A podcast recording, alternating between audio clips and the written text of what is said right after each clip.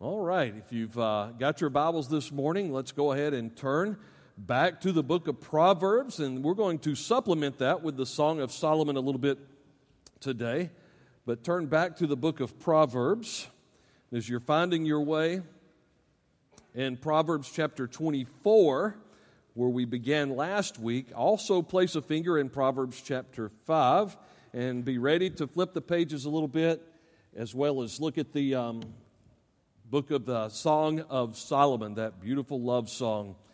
And uh, as you're finding your place there, uh, I'll remind you, as you've already heard, we've got mid-year conference tonight. We won't keep you long. We do have some refreshments uh, that will tie you over till dinner time for those of you who come before dinner. But we'll uh, uh, be here at six. We won't keep you that long tonight, but we do need to get our ministry placement team as well as uh, present to you our stewardship team that's part of the uh, future facility growth here at Trinity, and so that stewardship team will be put in place tonight.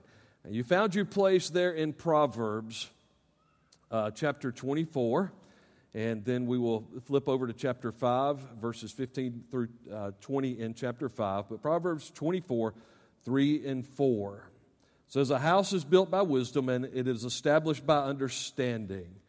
By knowledge, the rooms are filled with every precious and beautiful treasure. So, this wisdom, this knowledge, all of that we have said in Proverbs and in the wisdom and poetic literature, uh, even including Song of Solomon and some of the other wisdom passages, give us wisdom to help us to have a better home, right? A better family situation when we apply God's wisdom. Let's turn over to chapter 5 now, verses 15 through 20, as it speaks directly to marriage and romance. And not only that, but in the context of avoiding that which would destroy that. Now, next Sunday, we'll come back and look more at the context. We'll look at some other chapters that have to do with those things that want to destroy your home. But today, let's talk about, from the positive aspect, what God intended it to be. And so the writer places in verse 15 drink water from your own cistern, water flowing from your own well.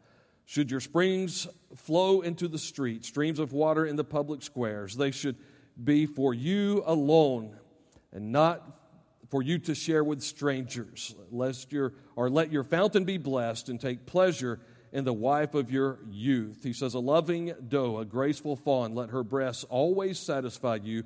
Be lost in her love. Some translations say, Be intoxicated with that love forever. Why, my son, should you be infatuated with a forbidden woman or embrace the breast of a stranger?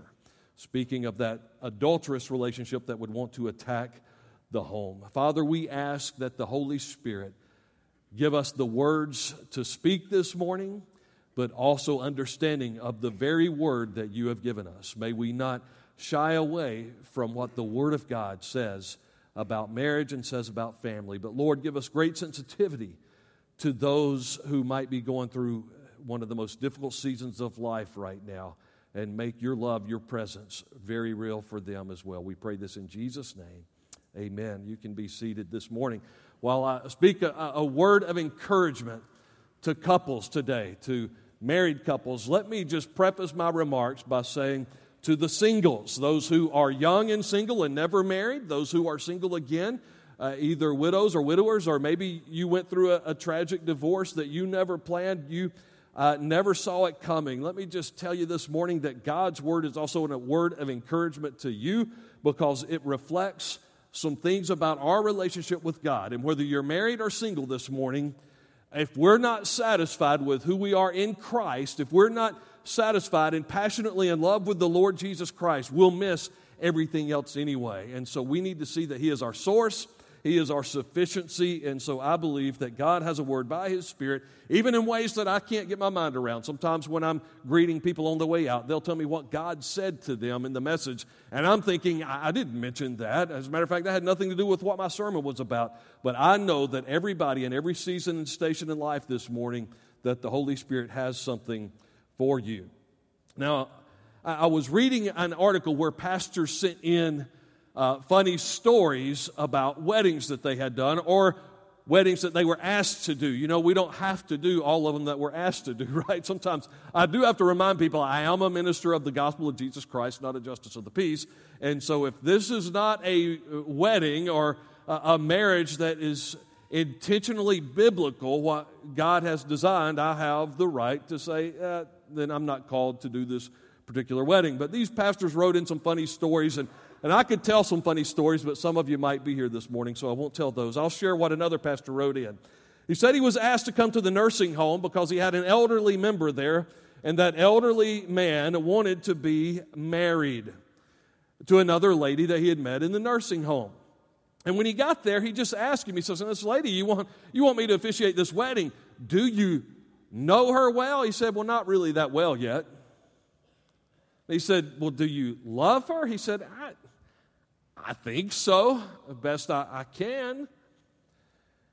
And he says, Does she have a lot of money or something? He said, Not really. No, not as much money as I've put away. Is, is she a lot younger than you or something? What? Oh, no, no. She's a lot older than me. And every question he asked, he, he, he was trying to find out, why do you want to marry her? And so he finally just said, What is it about her that's so attractive? He said, She still has permission to drive at night. well, we laugh at that, but let me ask you this why did you get married? Or if you want to be married one day, why do you want to be married? That's a question that I'll ask couples when they come and meet with me for premarital counseling. Uh, why do you want to get married? And usually you get this one answer. And though it's a great answer, I'm going to tell you this morning it's not a sufficient answer. Here's the one answer we usually get because we love each other, right? Because we love each other. And sometimes they know what love is, and sometimes they don't.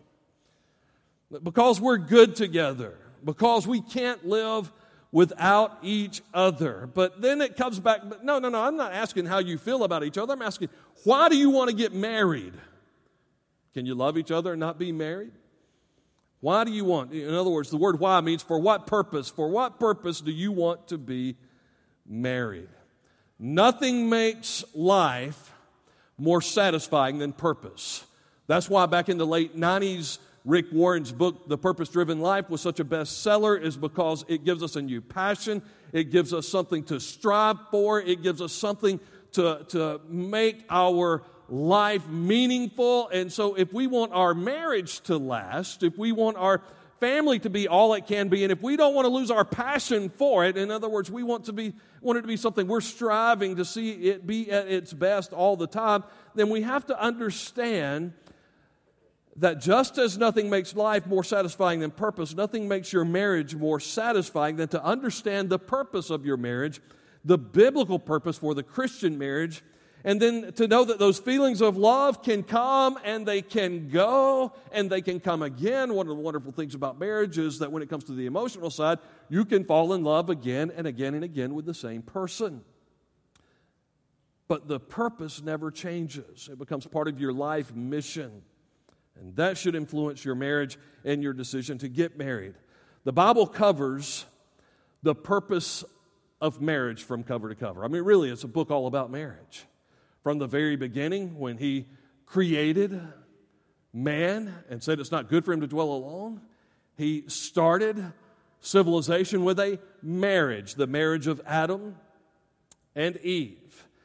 And from Genesis on through the Old Testament, we see this family experiment, which really was an experiment. God knew what He was doing. We just had to figure it out along the way. Through the Old Testament writings, we see beautiful love stories and stories of marriage and, and family and all the dysfunctions that the sin fallen world brought to that and how God redeems that. When we get to the prophets, God reminds us that marriage was intended in the Old Testament all along to be a picture of God's covenant love for Israel. And so when Israel had turned her back on God, it became a bad picture of the marriage relationship, God's covenant relationship with God and Israel. But God, even using a prophet like Hosea, would illustrate no, you go and you get her and you buy her back, you redeem her, you restore her. And so, in the same way, God was saying, that's what my covenant relationship with Israel is going to be like. I'm not finished with her, I'm going to restore her and return her to a right relationship with myself. We get into the New Testament, and the story starts with two parents, right? It starts with Mary and with Joseph, even though he wasn't the biological father of Jesus, he was certainly the earthly father of Jesus. But we start with Mary and Joseph and a family. The very first miracle Jesus would perform would be at a wedding of all places. We see the church being called the bride of Christ. So, just as in the Old Testament, marriage was to be a picture of God's covenant love for Israel, in the New Testament, marriage should be a picture of Christ and his covenant love for the church and the church and how it responds to Christ. And so, Paul would tell the church at Ephesus Husbands, love your wives as Christ loved the church. Wives, honor and respect your husbands as the church does so to Christ. And then, when it all comes to an end, when, when, when the world as we know it, as REM would sing, the end of the world as we know it, when, when this world comes to an end and we are gathered together in glory, what's the church going to be experiencing? The marriage supper of the Lamb, the greatest wedding reception you've ever been a part of. And so marriage is cover to cover. The wisdom literature in the Old Testament puts purpose to poetry, if you will. In fact, about one third of the Old Testament is poetry. And so it adds music to the message. It causes the purposes of marriage to dance when we read about them. It brings in the whole idea of romance being a way that we celebrate that relationship. And too many try the latter without the former. In other words, too many people try to experience the love and the romance and everything else, and they forget the purposes and the big picture. So, this morning, as we look at the book of Proverbs and briefly look at the Song of Solomon, this great love song in the Old Testament, I, I, want us to do so with the idea of what the whole Bible, from Genesis to Revelation, teaches us about the purpose of marriage. And how does this wisdom and poetry and music cause our marriage to really dance and live out this purpose? Well, let's look at these purposes that, that the whole of Scripture teaches us. Number one, the purpose of marriage is to picture God's covenant relationship with His own people. As I said before, Jehovah and Israel in the Old Testament, Christ and His church in the New Testament. Uh, God's covenant relationship with His own people. Our marriage is a covenant relationship. There should not be for the Christian what we would call a marriage contract. It is not a contract, it is a covenant relationship where we covenant ourselves together. And so we're told to nurture that. Drink water from your own cistern, we read earlier in Proverbs 5:15. Water flowing from your own well. Covenant faithfulness. It was this, he was saying, Son, there are going to be other wells that you might desire, but you be faithful to your own wife. Should your springs flow in the street, streams of water in the public squares, they should be for you alone and not for you to share with strangers. Paul would later tell the church at Corinth when it came to husbands and wives men, you don't own yourself anymore, you belong to her. Now, ultimately, this is with understanding that we already belong to Christ. So, but there's a certain stewardship. And it tells the ladies, listen, if you're married, you're not your own anymore. You belong to Him. You are God's man for this woman, men, and she is God's woman for you. And it is quite all right, even encouraged, even in public, for you to make certain that you communicate we belong to each other. We belong to each other and you protect that and you guard that because you are in covenant relationship with one another, staying faithful to one another, staying exclusive for one another, to have eyes and a heart for each other and each other alone, making no apologies for that.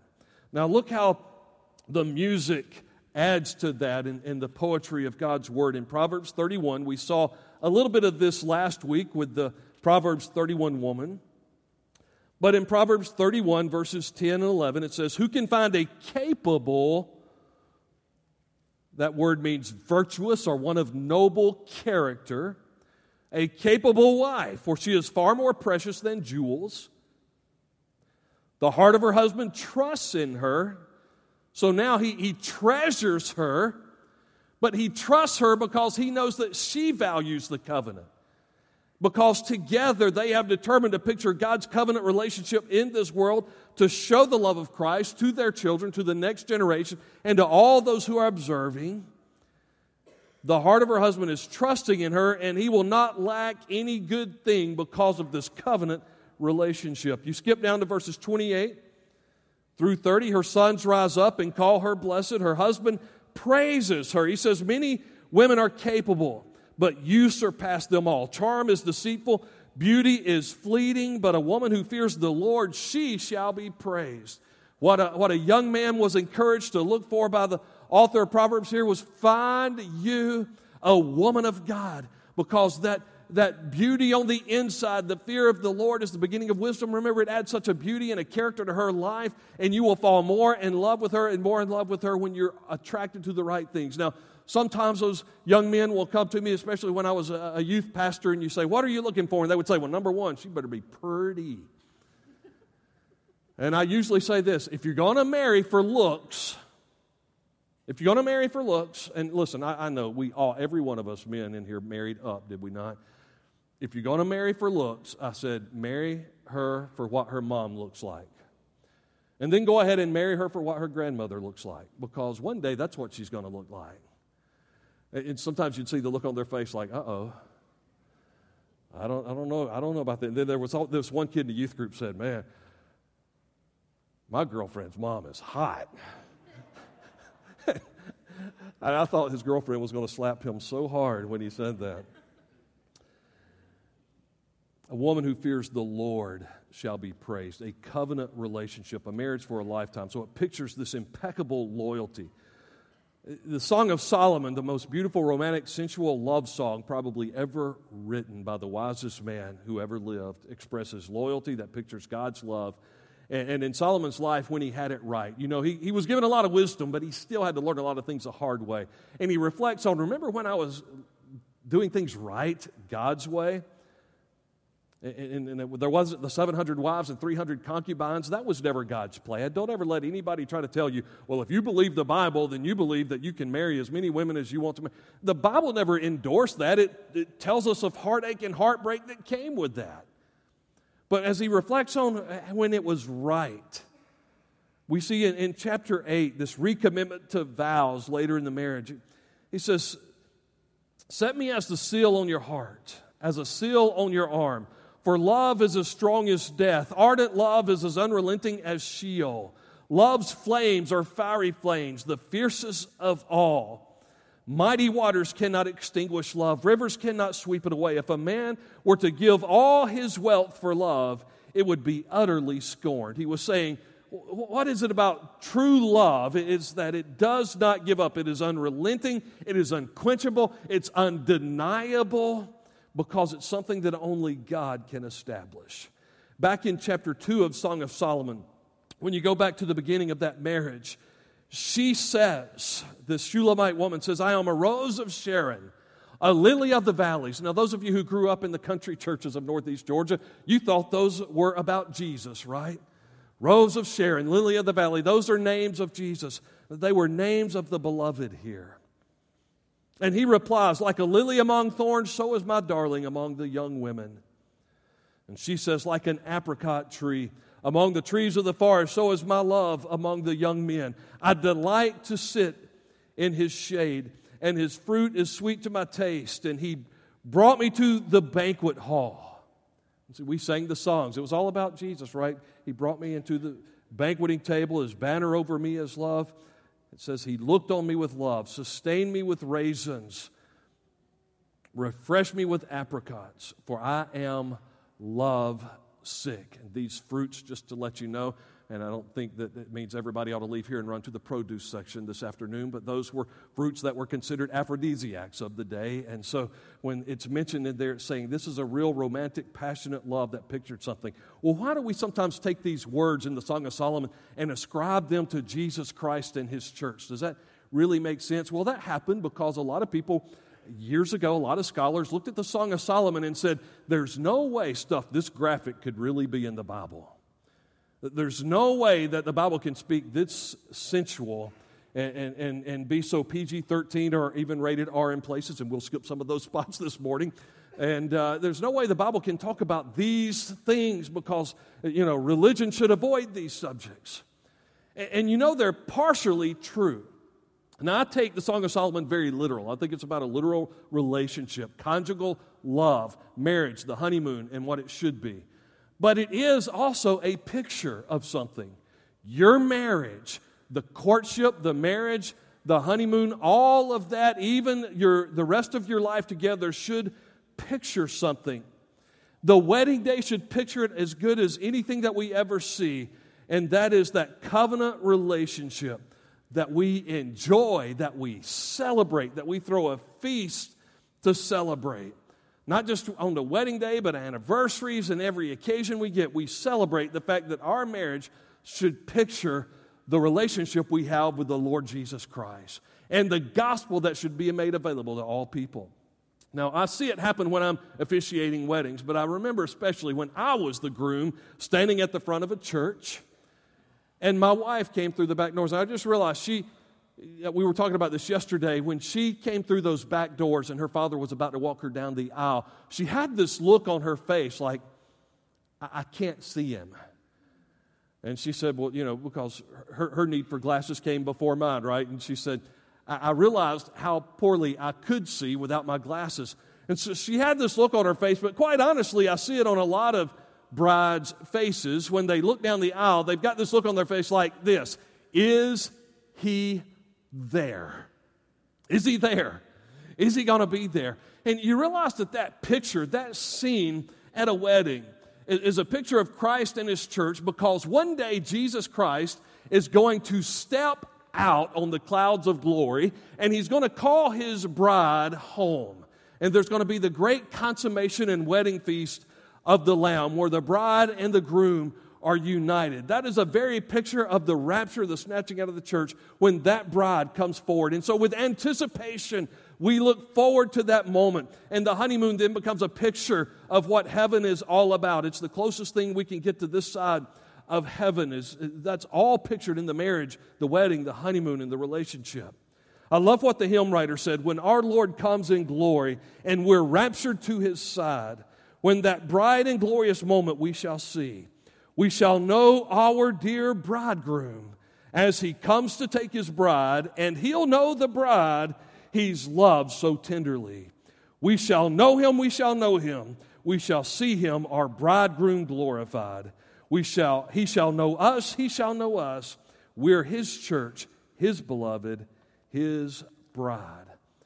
And so we've got a purpose in our marriage, and it's to picture that covenant relationship. So we should take it very seriously, even the romance, which leads us to the second purpose. When it comes to romance in marriage, Marriage was designed to provide the greatest companionship and relationship intimacy this side of heaven. Other than your relationship with Jesus Christ, the greatest intimacy, the greatest companionship should be between you and your bride. Again, that's a little taste of heaven. The physical union is so much a part of that. And that's why in Proverbs chapter 5, he didn't shy away. As a loving doe, a fawn, and let her breasts always satisfy you. Be lost or intoxicated in her love forever. Why would you embrace a forbidden woman? Why, why would you betray your wife, he says? It's a picture of what God intended that intimacy to provide. In the New King James Version, that word says enraptured, caught up in that moment. And so that's what your home should be. That's what your marriage should be. That taste of heaven on earth in that relationship, as much as we can experience. Solomon would go on in his song to describe this in uh, the Song of Solomon, chapter 4. And I'm going to let the word speak for itself with little commentary and the Holy Spirit to give you understanding of these words, but what marriage could be a picture of. Now, in some of your Bibles, and uh, some, some of them say the beloved, and some say the lover, and when you read it in, in the translation that I'm using, you see that there are letters like M and W to let you know who is speaking. Is it the man or is it the woman or is it, you know, the the, the sisters of the, or the brothers of the bride, who is speaking here. So that's what those letters are for. Kind of lets us know who's doing the talking in this dialogue. But in chapter, in Song of Solomon, chapter 4, let's start with verse 9. And, and this is the man speaking. He says, You have captured my heart, my sister, my bride. You have captured my heart with one glance of your eyes, with one jewel of your necklace. How delightful your love is, my sister, my bride. Your love is much better than wine, and the fragrance of your perfume than any balsam. Your lips drip sweetness like the honeycomb, my bride. Honey and milk are under your tongue. The fragrance of your garments is like the fragrance of Lebanon. My sister, my bride, you are a locked garden, a locked garden and a sealed spring. Speaking of her faithfulness and how this was only available to him. Your branches are a paradise of pomegranates with choicest fruits, henna with nard, nard and saffron, calamus and cinnamon, with all the trees and frankincense, myrrh and aloes, with all the best spices. You are a garden spring, a well of flowing water streaming from Lebanon. And she replies, Awaken, north wind, come, south wind, blow on my garden and spread the fragrance of his spices. Let my love come to his garden and eat its choicest fruits. I have, the, the man then replies, Come to my garden, my sister, my bride. I gather my myrrh with my spices. I eat my honeycomb with my honey. I drink my wine with my milk. The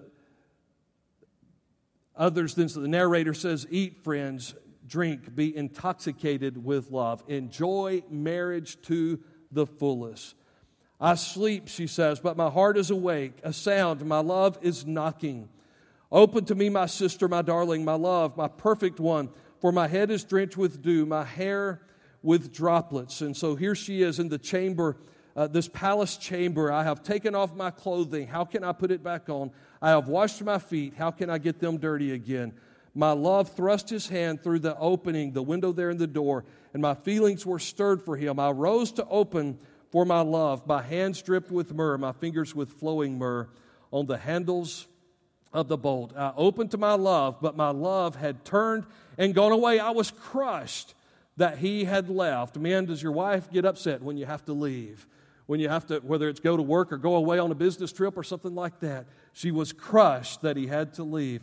I sought him, but I did not find him. I called him, but he did not answer. The guards who go about the city found me. They beat and they wounded me. They took my cloak from me. The guardians of the walls Young women of Jerusalem, I charge you, if you find my love, tell him that I am lovesick. Tell him I can't wait to see him.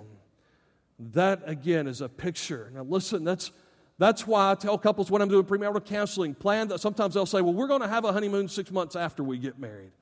Or we're going to, and I usually say, listen, this might be the one chance in your life to be together without kids, without somebody to bother you, without phone calls, without the job or, or whatever, but protect that time.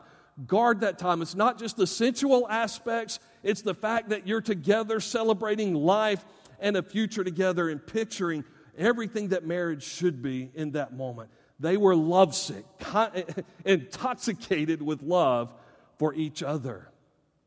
You remember that? Some of us lose that along the way. We lose that passion we, we lose that romance, or we think, sometimes men, we think, well, I've got her now. That's all that matters.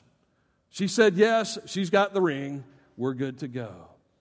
Don't ever lose that love and that passion. Make time for it. Do all you can to protect that. Those of you with little kids in the home, I spoke with our couples yesterday. Listen, find those babysitters, find those grandparents, and make time to just enjoy each other. And I'll tell you, those days never, it's hard to get that back, that, that, that honeymoon moment, that moment you get away and you just forget about everything. You don't worry about anything. You don't have to call and check on anybody. I remember when we got married, we told some the story the other day. We're headed down the road and, and we got married in Burlington. We're headed to Western North Carolina to the Grove Park Inn. And I'm driving a, a frozen biscuit. And that's because Tina's brother and the groomsmen found our car that we thought was well hidden, but they found it. They covered it with toilet paper and flour. Then a freezing rain started as we're driving west.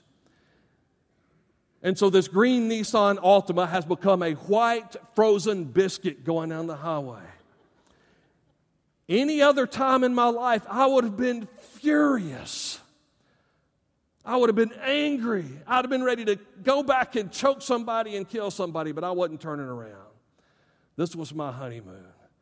And I was with the love of my life, my dream girl, and nothing was going to spoil that. Nothing was going to ruin that. And we would laugh about how we washed that car later on, and there, there was even a leaf that was fossilized into the car somehow. Don't know how that happened, but those moments, and what happens later on, 20 years, 30 years after we've been married, trivial things, something that causes much less damage, much less frustration, trivial things cause us to forget how in love we once were. We should have been like Zach Williams singing, Ain't Nothing Gonna Steal My Joy. Keep singing that song. You'll be surrounded by problems, tricks, attacks, and challenges, but keep your eyes on each other and keep your eyes on Jesus to provide the greatest companionship and relationship intimacy this side of heaven. And finally, purpose number three, and this is the one the couples in premarital counseling almost never get to, and yet it is so vitally important. What did God create Adam and Eve to do? He said to be fruitful and multiply, fill the earth and subdue it. Family was the first unit for multiplying worshipers of the one true God, and under the New uh, New Testament making disciples of Jesus Christ. And so in chapter 5, in verse 18, when he talks about the, not letting or, or, why should your waters overflow into the streets, that is all a picture uh, of illegitimate children in that setting. In the New uh, New Covenant, New Testament, we might understand that as the fact that there are people who are unreached and unloved in the world today that need the Lord Jesus Christ. So in the Old Testament, multiplying the kingdom was primarily through have as many children as you possibly can. Not that that's bad advice. Some of you, as soon as you got married, a mom or a grandmother, somebody said, Now go have some children and have a bunch of them. And some of you have definitely done that. The New Testament is not only about winning those children to Jesus, but having spiritual children in addition to those children. Reaching more people with the gospel of Jesus Christ so that we are fathering and mothering people in the faith, leading people to a faith relationship with Jesus Christ. So, why do you want to get married? Or why did you get married? I want that young couple to look at me and say, because together we're going to be a team for the Lord Jesus Christ, and together God's going to use us missionally to reach people with the gospel of Jesus Christ. And I have to say this with all my heart. I believe this with all my heart. I'm a better pastor. I'm a better Christian. I'm a better witness because of my relationship with Tina. She completed me to make me what I needed to be for God's glory. You don't have to be a vocational evangelist or called to an international mission field to do that. All of us are called to be on mission. When I think of the mission field, I think of Jim and Elizabeth Elliot. They had a heart as a young couple to see people know Jesus, and they pictured doing that as a married couple. Jim Elliot wrote, He is no fool if he would choose to lose what he cannot keep in order to gain what he cannot lose before he gave his life trying to reach the Auca Indians. And when he died on that mission field, she followed in his steps. Elizabeth Elliot went there, and she would later say, Nothing is worth living for unless it's worth dying for.